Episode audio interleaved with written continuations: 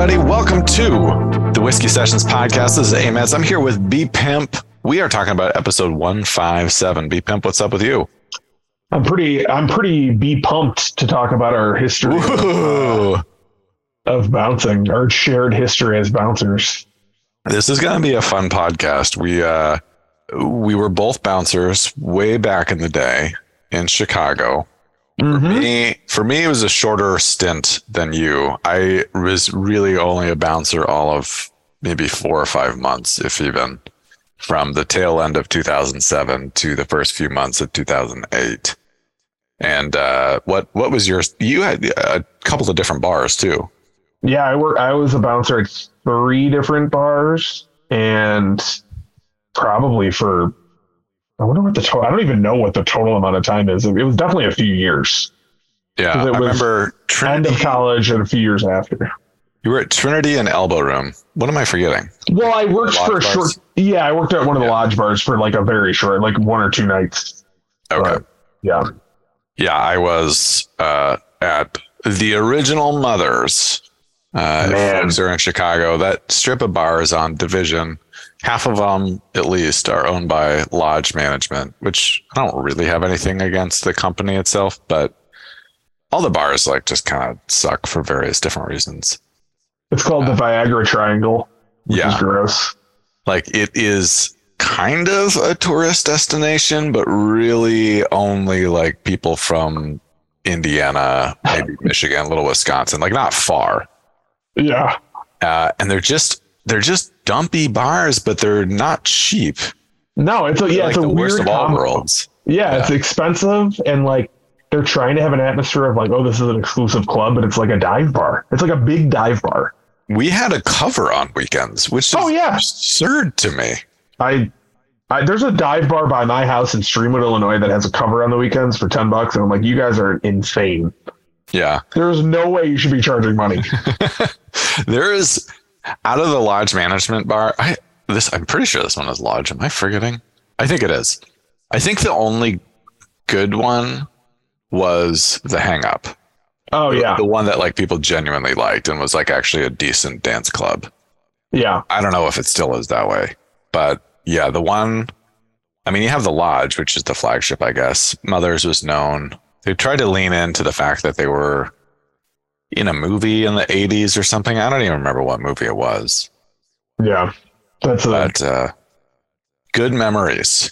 there's a lot we've we've alluded to them over time uh, on this podcast many times but never d- d- done a deep dive on some of our Yeah. experiences so that's why i'm excited So we'll get into that. This is actually going to be. I think this is the first time we've done this. A joint top five list. Oh yeah Uh, so it'll be fun to go through that.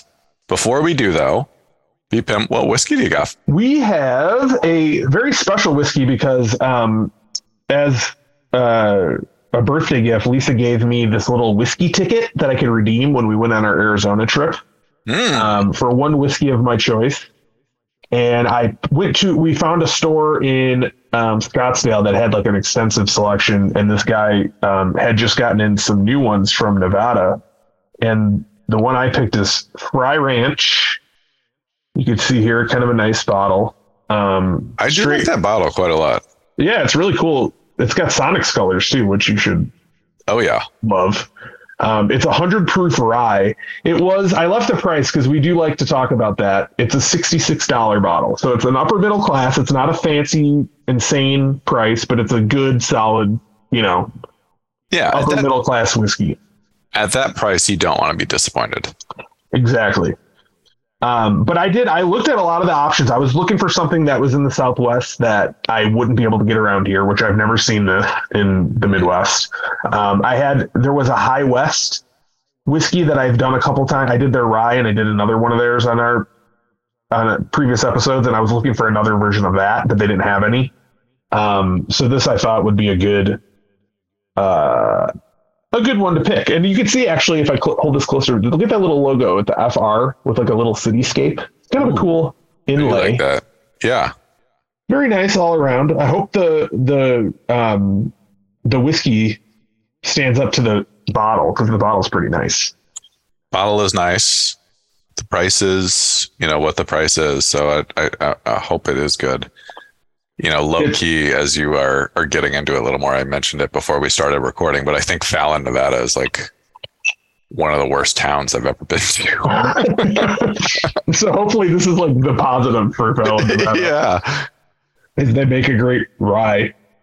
It does say it's distilled from 100% slow grown winter rye, Ooh. which I don't know. It sounds good to me. I don't know what that means, but I wonder if Okay. they grow it around there because I mean it, it's uh, you don't always think of Nevada this way, but uh, further north you get in Nevada, like it's quite cold in the winter. yeah, it seems like that's what they're doing with this one. It also has um, the bottle number on it, which is 5,985. Okay, Good number. no, that is a great number. Ooh, and it's got the same logo I showed you on top of the bottle on the cork. And it's a very heavy duty, like brass bottle It is. They did a nice job with the bottle. I will give them all the credit in the world for that. I've never talked as much about a bottle before I even tasted what was in it. Yeah, I'm curious as if it. Uh, curious to see if it lives up to the hype. All right, so we got it poured. I got my um, classic old uh, drinking glass here with the on the rocks.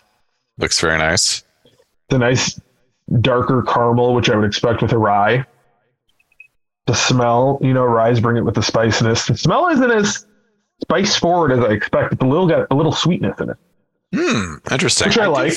I do feel like we've had a couple ryes lately that brought some spiciness, but not that much spiciness. I'm curious to see where this is. It might be that slow grown winter Nevada rye Yeah. I'm gonna take a sip. Mmm. Okay. Yeah, you can tell. Um, I have to say right off the bat, I don't want to give away anything, but I got.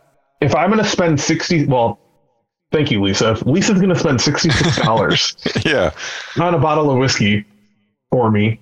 Um, there's something I want to like hit me right off the bat with that price point. I want that quality to come through, and I know like I taste it. Okay, this is something beyond just like a normal good whiskey, and it has that because for a rye, normally the good ryes I've had like few stands out. The Chicago rye um, Mhm. distillery that makes a good rye.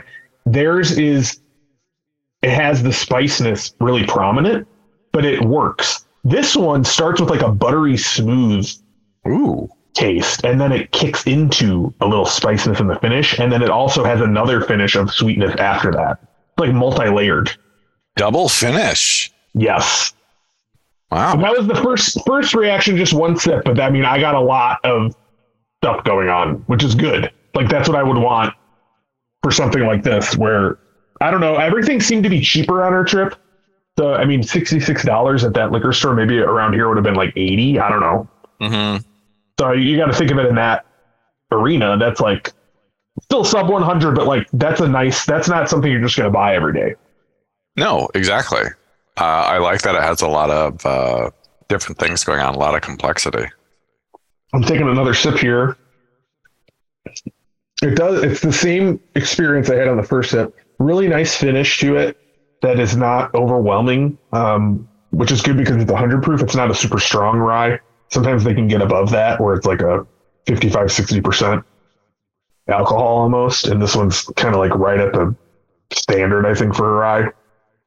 But it's got such a nice there's such a nice mix of like the spiciness of a rye and the like coating and warming feeling of a good just like a like a good irish whiskey has that a good bourbon has that just like a good bourbon finish hmm i would say. So i gotta i mean i only took two sips but there's no doubt this is a smooth train 100% All right. You know, as you started talking about the first sip, I was a little concerned you were actually going to give it the boot. Because you almost started it with a qualifier of saying, like, if this is going to be $66, it's got to do this. And I thought you were about to say, and it's not doing it, but it, you It did. around on me. Totally Yeah. it. no it did Well- because sometimes it's sometimes it's not it takes longer to realize it but that was just right off the bat i could tell good quality I'm glad for it. Because with a nice whiskey, a nice rye like that, that, that means you have the rest of that bottle to enjoy. That's going to be another save save it for some special occasion whiskey. Yeah. Uh, all right. What's the name again? It's Frey Ranch, F R E Y. Frey Ranch. By far the greatest thing ever to come out of Fallon, Nevada. Go get yourself a bottle if you're in the area. Yeah. If you if you can get Frey Ranch near you, I would suggest checking it out, especially this rye. Nice. Uh, all right, let's jump into talking about bouncing. I I don't know what you find when I have current friends or coworkers who like sometimes in meetings we'll do icebreakers or something like that and one of them's like what's the worst well what's like the worst job you've ever had or the dumbest job you've ever had and if i bring this up people are genuinely surprised i have ever been a bouncer at a bar I get the same thing. yeah and i i always say i wasn't a good one well, I wanted actually I wanted to talk about this before we get into the list. Like we're neither one of us is a big muscle head. We're both mm-hmm. tall and we're bo- and I at the time I was a lot heavier, so I had that like larger figure, I guess, which helps if you're going to be at the door. But we were not like the stereotypical like muscle bound guy. We were kind of like low key, you know, use our personality to kind of keep everybody cool. Like that's our that was our approach. I feel like. well and to be fair and to give us credit like as a bouncer you should take that approach Yeah. Oh yeah. Hundred percent. like you don't want to heighten situations only No. the worst bouncers would do something like that You make friends with the biggest guy that comes in that night, and then if anything goes down, he's on your side. That's one rule. Mhm. And then the other rule is just be nice to everybody because then they're not going to be a dick. Yeah. Uh, no, I agree with that. Uh, Like for me, it was, I think what was tough about working at Mother's, well, two things. One, as a bouncer, I was always outside Yeah. and I basically worked throughout the winter. So from November, December through I think April or something like that, March, or April. And uh, it was a cold winter. And I'd be outside for like eight, nine hours at a time. So that was miserable. But it also meant I was wearing a lot of clothes. So I don't know if it just made me look bigger. uh, but I had like huge jackets on. So I mean that's that's how I like made it through that. Uh, but that to me was the very toughest thing was just being in the cold every day. And there were a couple of days that were just like negative two degrees. yeah. It's pretty brutal having to be outside, especially. Do you have a favorite place that you worked between the Elbow Room and Trinity and uh, a couple of the, the other lodge places that you were at? Elbow room. Yeah. For sure. It was a cool, it was like the best. There were some lame parts. I'll get into that probably when we talk. Actually, my stories aren't really about Elbow room, but um, it was the cool, you know, Matt, that was like the guy that Oh, hired me and Dave, the owner. Like we played there a lot. You played there a ton. We did with uh, Ruffles there. They were great. We talked about it before, like a great bar to have as a place to call like a home base, kind of, you know. hmm Um, and it was the same feeling when working there. Yeah. And I think like that as a, a music venue and not really a bar. Right, is, right. Like, I think that's reasonable to say you were less a bouncer than like a doorman. Right. We still we did have I had to like throw people around a couple times there, but not Mhm. like there was no big crazy fights or anything. It was just people would get a little too too out of control drunk and you'd have to get them out of there, but that was it. But yeah, for the most part it was a chill, especially being like where it was like it wasn't really on a main strip um, with a bunch of other bars. It was kind of like you had to be going there to go there unless you lived in that neighborhood. Yeah. Um, so that helped too a little bit, I think.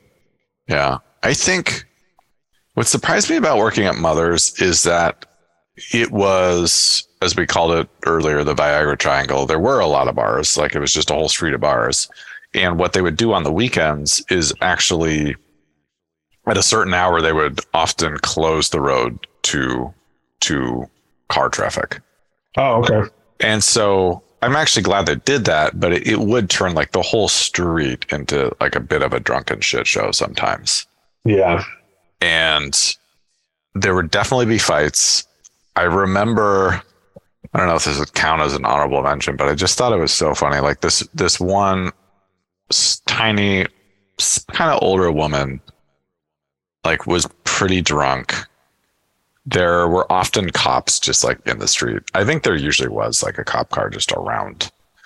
Uh, uh and more like a drunk tank. Actually, it was just like a, a van, Paddy wagon. paddy wagon. Thank you. Um, and so I remember one cop was like laughing at her because she was being kind of ridiculous, and she just straight up slapped him across the face. And at that point, he he got really aggressive and arrested her. But uh, it it was the slap heard down the street. oh my god. Oh, But there are a lot of moments like that on that strip. Not you would not get that kind of thing like regularly at the elbow room.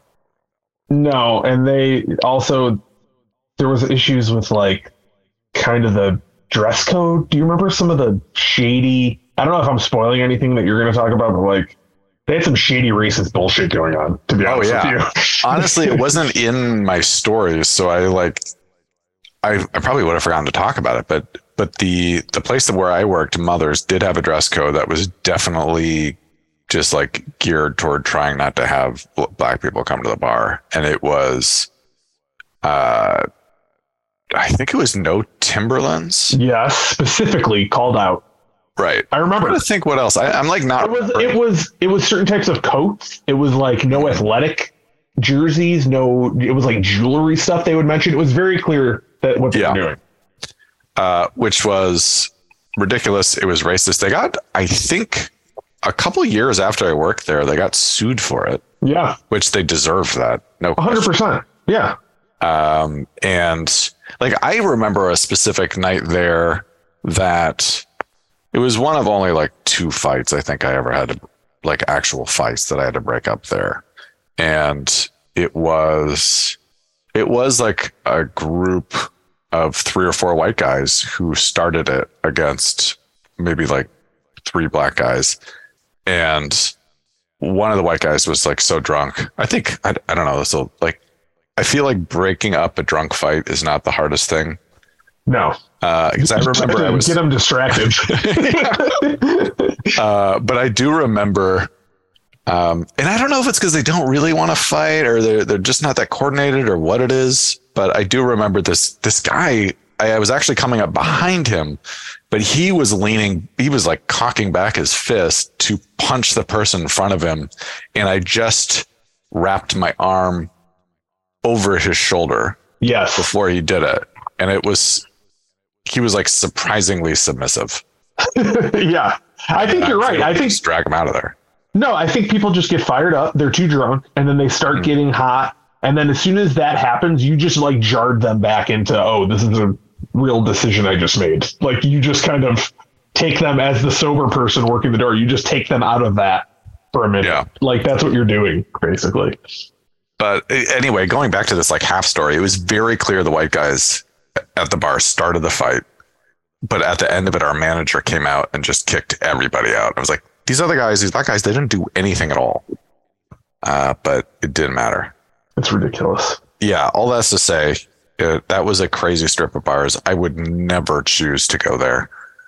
And uh, I can't not recommend that area of Chicago enough. I 100% agree. I Yeah.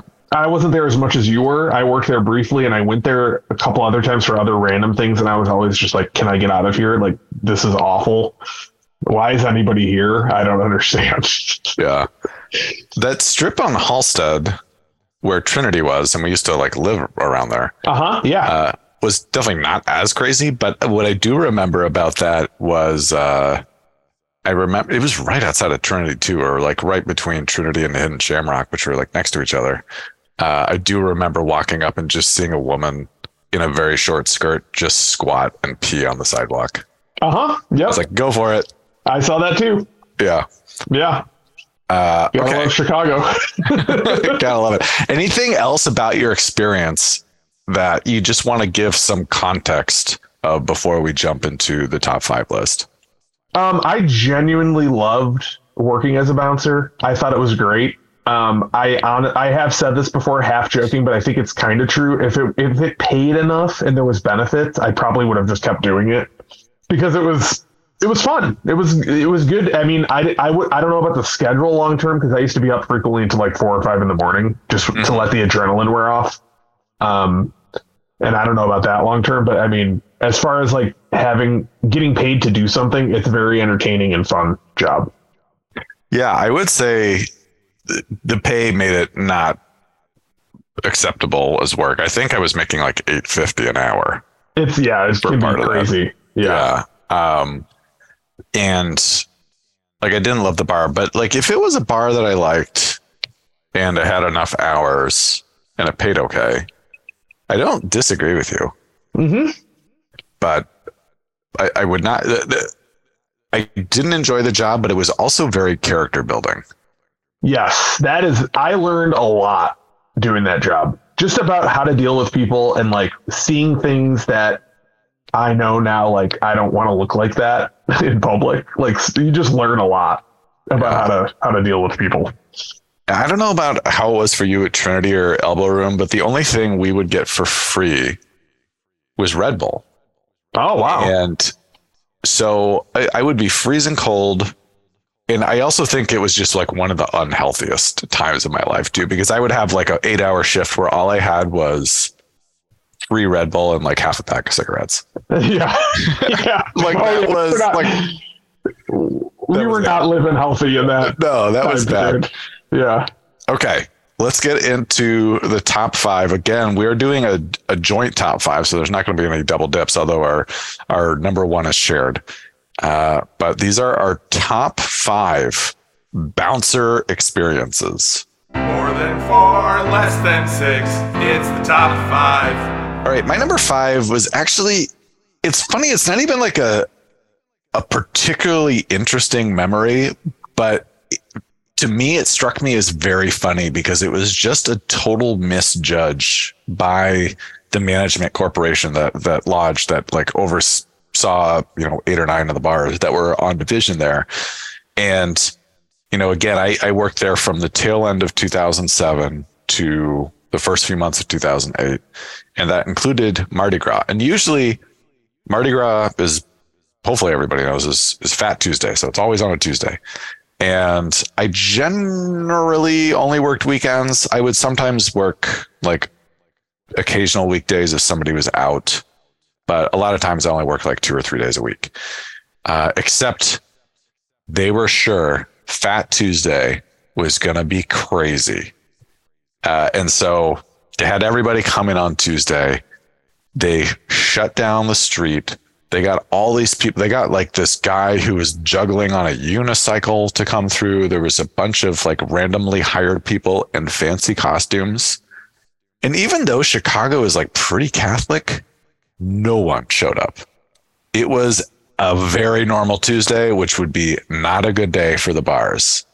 And no one cared at all. And I thought it was the amount of prep that they did this and the anticipation that they had was so like funny that it was such a horrible misjudge of the situation. All that's to say it was one of my favorite nights of work because I got there at seven or whatever and left at 10. They're like, we do not need you here. Did you get any money? I mean, I got like, I probably just got the three hours of work. Which oh, you I'm got sure a paycheck, right? $25. So yeah. Yeah. Okay. Yeah. Uh, but yeah, that was, it was also just, I was happy that that was the situation too, because I was gearing up for like, wow, we're talking about this Mardi Gras. Like it's going to be crazy. I don't want to deal with all this drunkenness on a Tuesday. And nothing happened. No one was there. That's legit though, because you do. I, I, I recall I did have to get amped up. I would sit in my car and listen to like Pantera before I would work because I just knew you never you never know what you're going to experience. Like you never know what's going to happen. And actually, I'll throw in a little mini story because uh, I don't have this in in my list, but the the opposite of what you just described. There was a Tuesday night at Elbow Room. This band was coming from frequently the way Elbow Room booked music. They would have four or five bands a, every night during the week, and usually some of them were traveling, so they didn't have anybody show up. So mm-hmm. I knew this band was from Maryland, and I was like, "Oh, it's Tuesday night. It's a band from Maryland. It's going to be slow and easy." and this band had brought everybody everybody in that band knew their family they had a hundred people come and pay a cover on a tuesday Whoa. and they were just in a line around the corner. of all of them. and I was like, "Are you fucking kidding me?" Like, I went from like, "Oh, this is another Tuesday," to Jesus Christ, this is going to be a mess, and it was just insane. Yeah. Uh, no, that could definitely. I mean, I I would think there would be like a lot of variability and just never quite knowing the band's draw, like you would assume. But then there are surprises. We would have nights where we'd have no paid covers, Wow. no paid covers for four or five bands. Yeah, huh. Yep. Well, that that makes me feel less bad about the nights that we didn't do particularly well as a band. hmm Uh, all right, what's your number four? My number four is from when I worked at Trinity. Um, Trinity was, as we talked about a little bit, it was uh, it was near where we lived um, in Lincoln Park. Um, it's like Halsted and Diversey intersection. There's a big guitar center and Home Depot over there, and there was Trinity and Hidden Shamrock kind of next to each other, which were both kind of like broy Irish pub places that would like have music. And you played a lot of shows earlier in college before I worked at Trinity. We had gone to Hidden Shamrock quite a bit. Yeah, Um, they had an open mic there that I, I liked a lot, hosted by Brad and Joey. Yeah, Joey Yeah. from Elbow Room. Uncle yeah, Joey, Joey from Elbow Room, and then Brad Norman moved out to uh, L.A. and was in some commercials, some uh, Fidelity commercials. I think were I think big. Fidelity. I'm trying to think what else he was in. I'm like blanking right now, but he was in a few different things. He was in a progressive commercial. yeah, he had, they had a funny band, My Little po- Your Little Ponies. Yeah, Your Little Ponies. Very funny band. Um, that was a that was great. I actually liked Hidden Shamrock more than Trinity. Um, so did I. quite a I bit. I wasn't going to mention it until you did. Yeah, You worked at Trinity, but I did like Hidden Shamrock better. So I basically worked at Trinity because I, I needed money and I we lived there literally around the corner and we went there one night and I just walked up to the bartender and said, Hey, are you hiring? And she hired me on the spot. That was it. That was just a random lucky thing.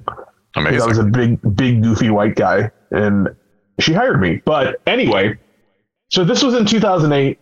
Um, we had a, a rough crowd at Trinity because they had very cheap shot deals, um, Mm. which is a bad recipe if you're trying to have like a decent crowd. So some nights it would just get it would just get rowdy in that place.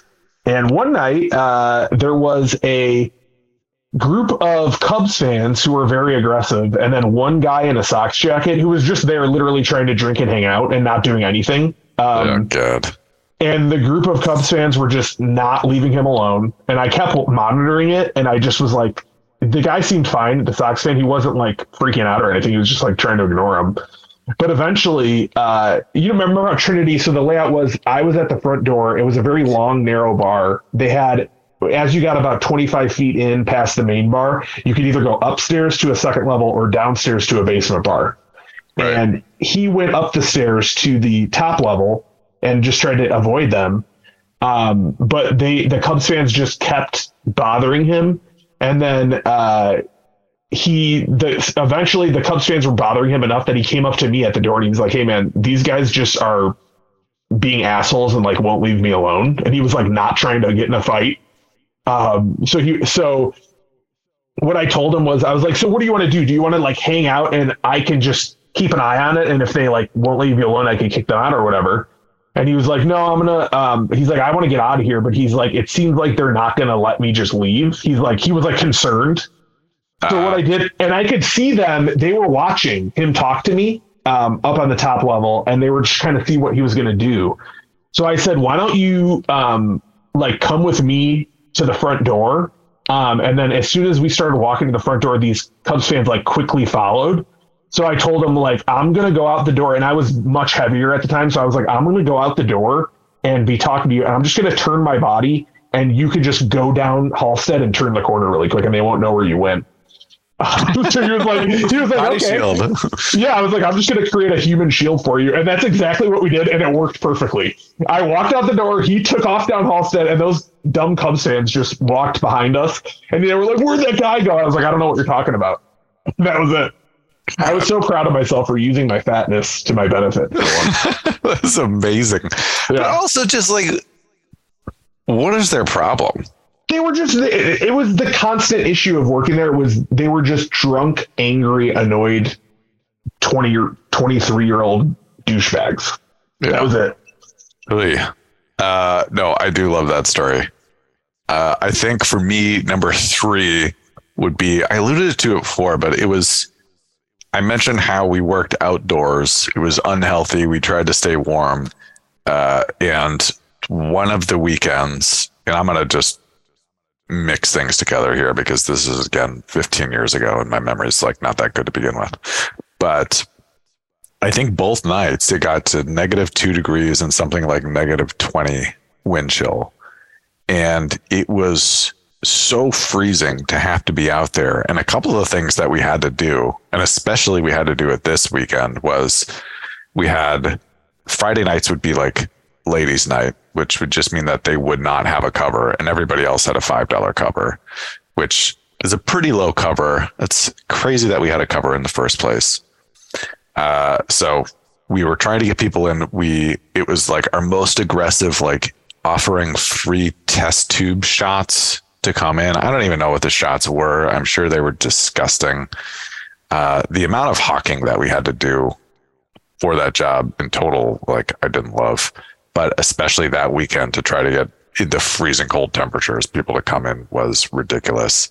And the other funny thing about that night and going through the freezing cold was that one of the bouncers, we all had to wear earpieces, which was also very annoying and something that like I had a tough time getting used to but one of the guys who had worked there a while would always like put his finger on his ear if if the manager or somebody was saying something like come to the front of the bar because there's a fight or whatever the case is. Like mothers is actually it's a pretty big bar so yeah. there's no way you could see everything all at once. Right.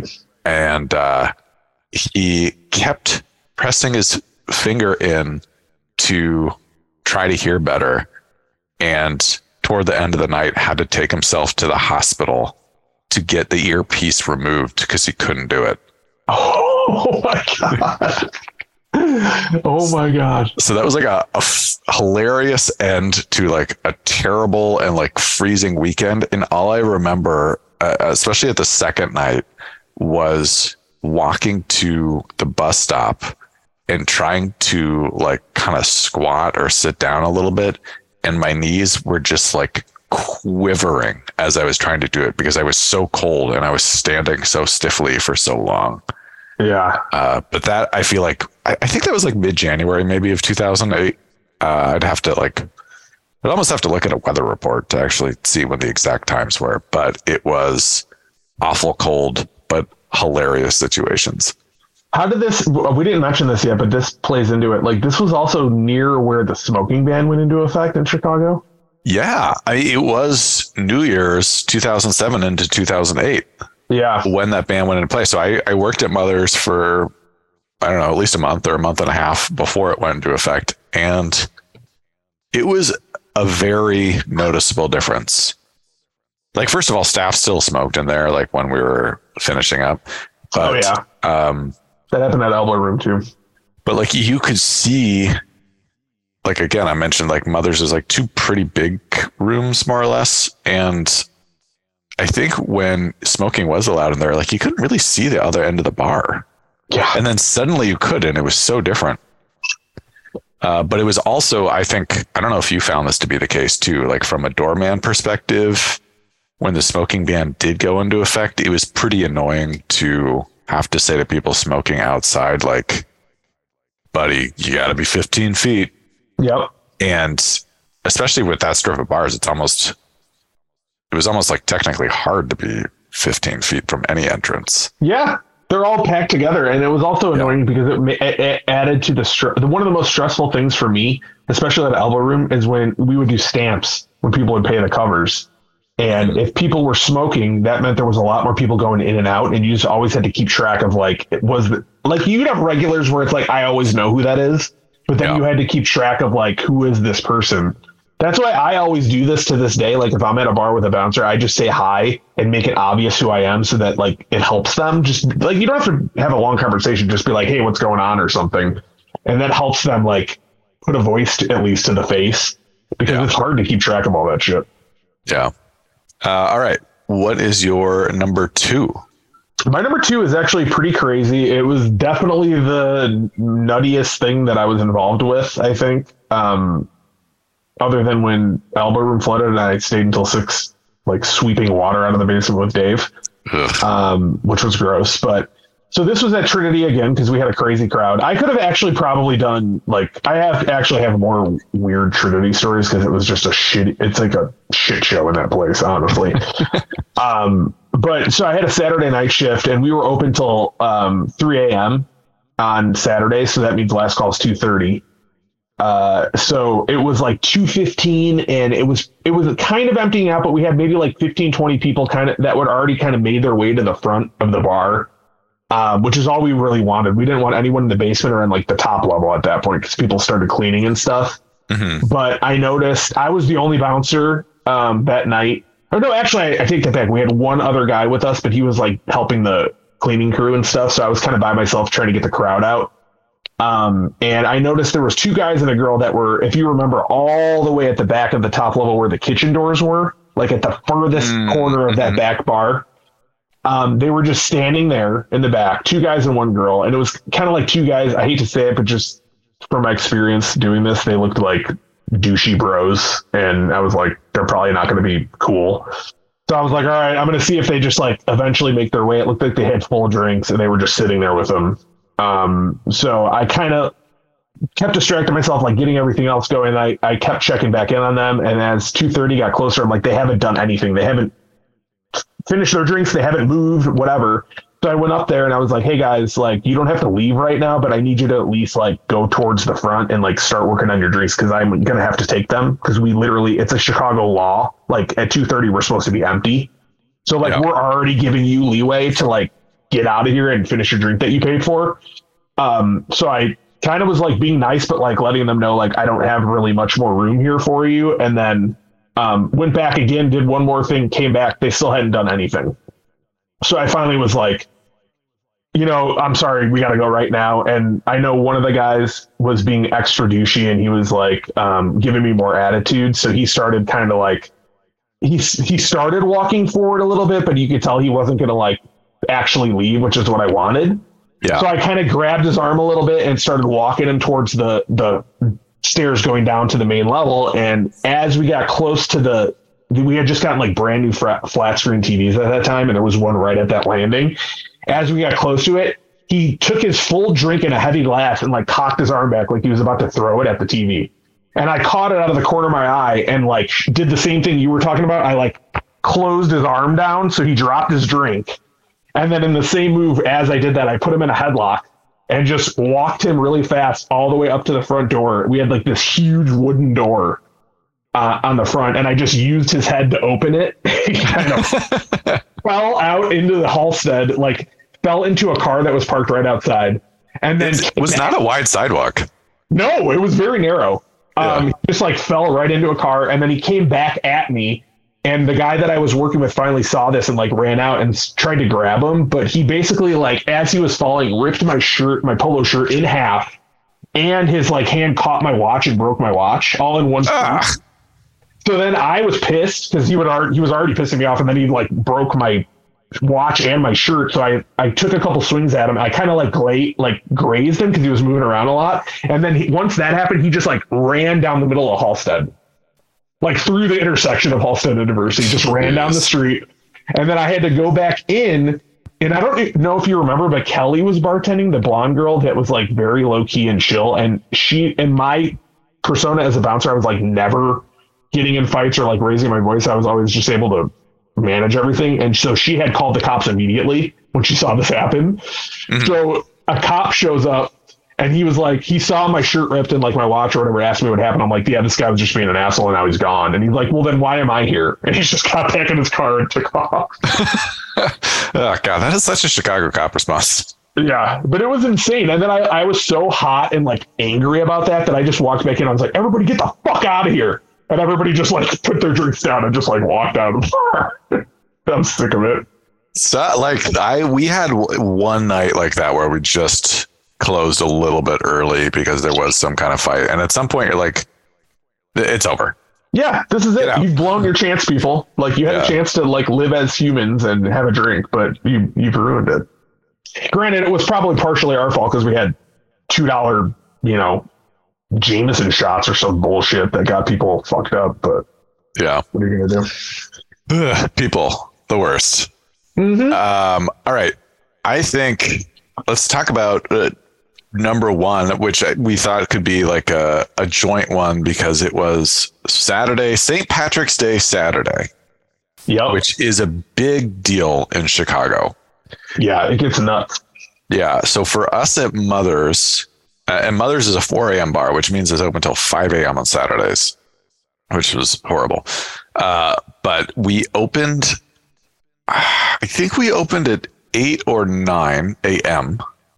And basically, we had to have all hands on deck. So everybody worked from about 8 or 9 a.m. until 5 a.m.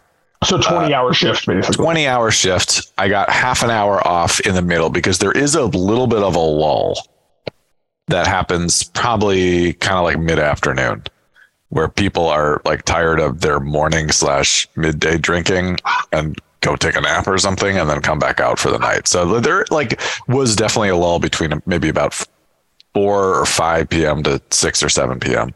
Uh, before it picked up again. I, I remember getting like half an hour there to just get Chipotle or something like that. Right. But hellishly long day. Were you you were at Trinity at that point? Yeah. hmm And we had like just a Trinity, especially being a shitty knockoff Irish pub. Like it was just a siren call for like everybody who wanted to get shitty and get like a obscene drink deal would descend upon Trinity that day. So it was it was awful. We had like Shamrock hand stamps. What kind of did you guys do a cover for that day? We usually did not. We usually did not do a cover. I think we actually might have for St. Patrick's Day. That was like a wristband deal where you Yeah. had to buy the wristband.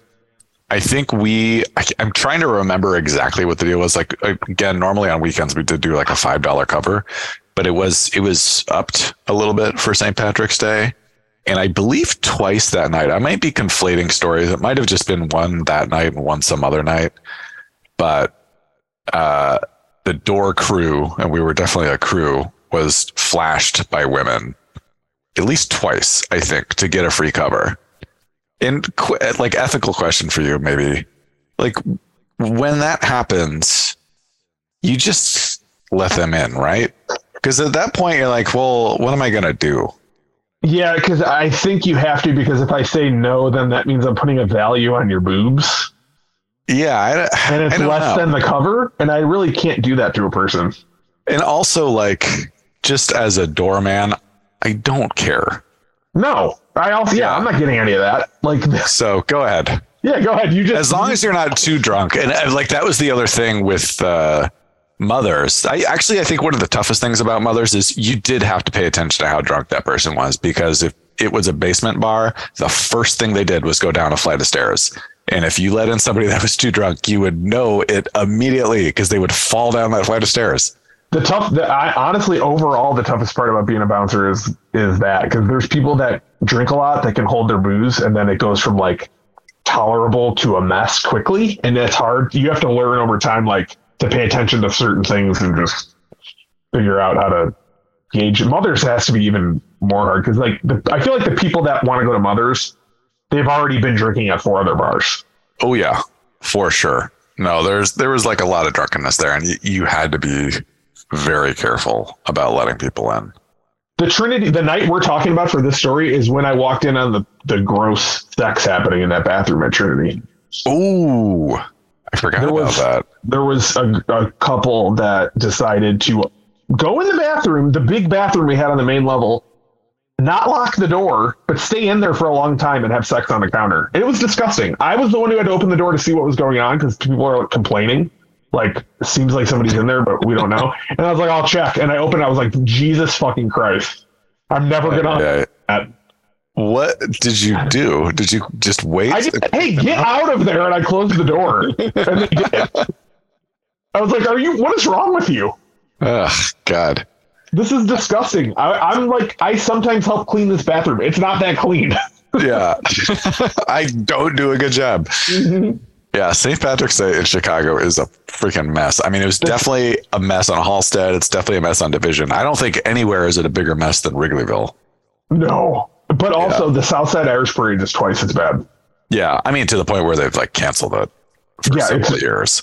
it's truly like if you want to get a look at what levels humanity can can lower themselves to, go to the Irish. Yeah. See the truest depths of who we are. Yeah. What I do remember is at the end of a long shift, like us meeting up, going to Golden Nugget, having our favorite Russian waitress there. Well, that was uh, that night we we both got off because I we were open later for sure. So I think I had like somehow took me longer to get home or something. We like met at the corner basically Yeah. And to go there. got got cheeseburgers, chilies, had our, you know, 40 or 50 year old Russian waitress give us lessons on life. She always Yeah. did. Yeah.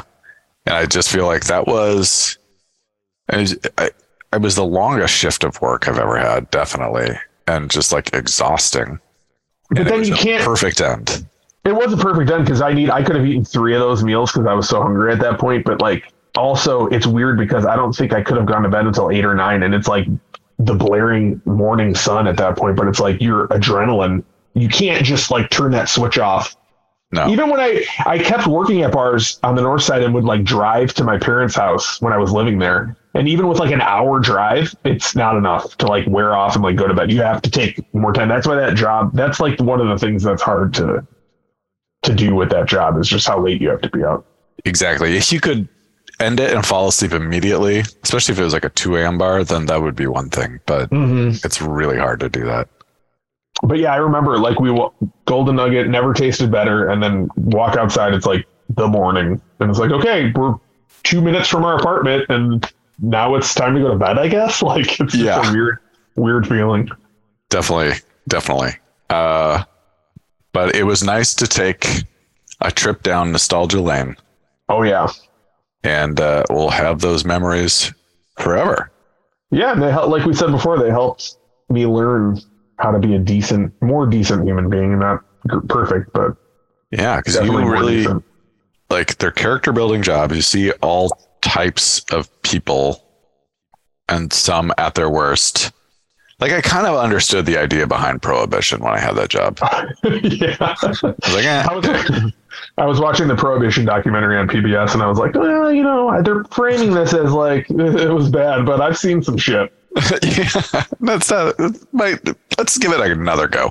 Yeah, Um, okay, uh, folks at home, bouncers out there. bouncers out there, give us your weirdest, crappiest, awesomest, funniest stories. You can hit us up, whiskey sessions music at gmail.com. That's your email address. We'll read your emails on a future episode, but we got to get your emails for this episode. So let's do it. These are your emails. You sent us emails to read. Emails! And now we'll read them. B Pimp, what do we got in the old email inbox? I got an unsigned short and sweet. Why doesn't DePaul have, have any fond March Madness memories?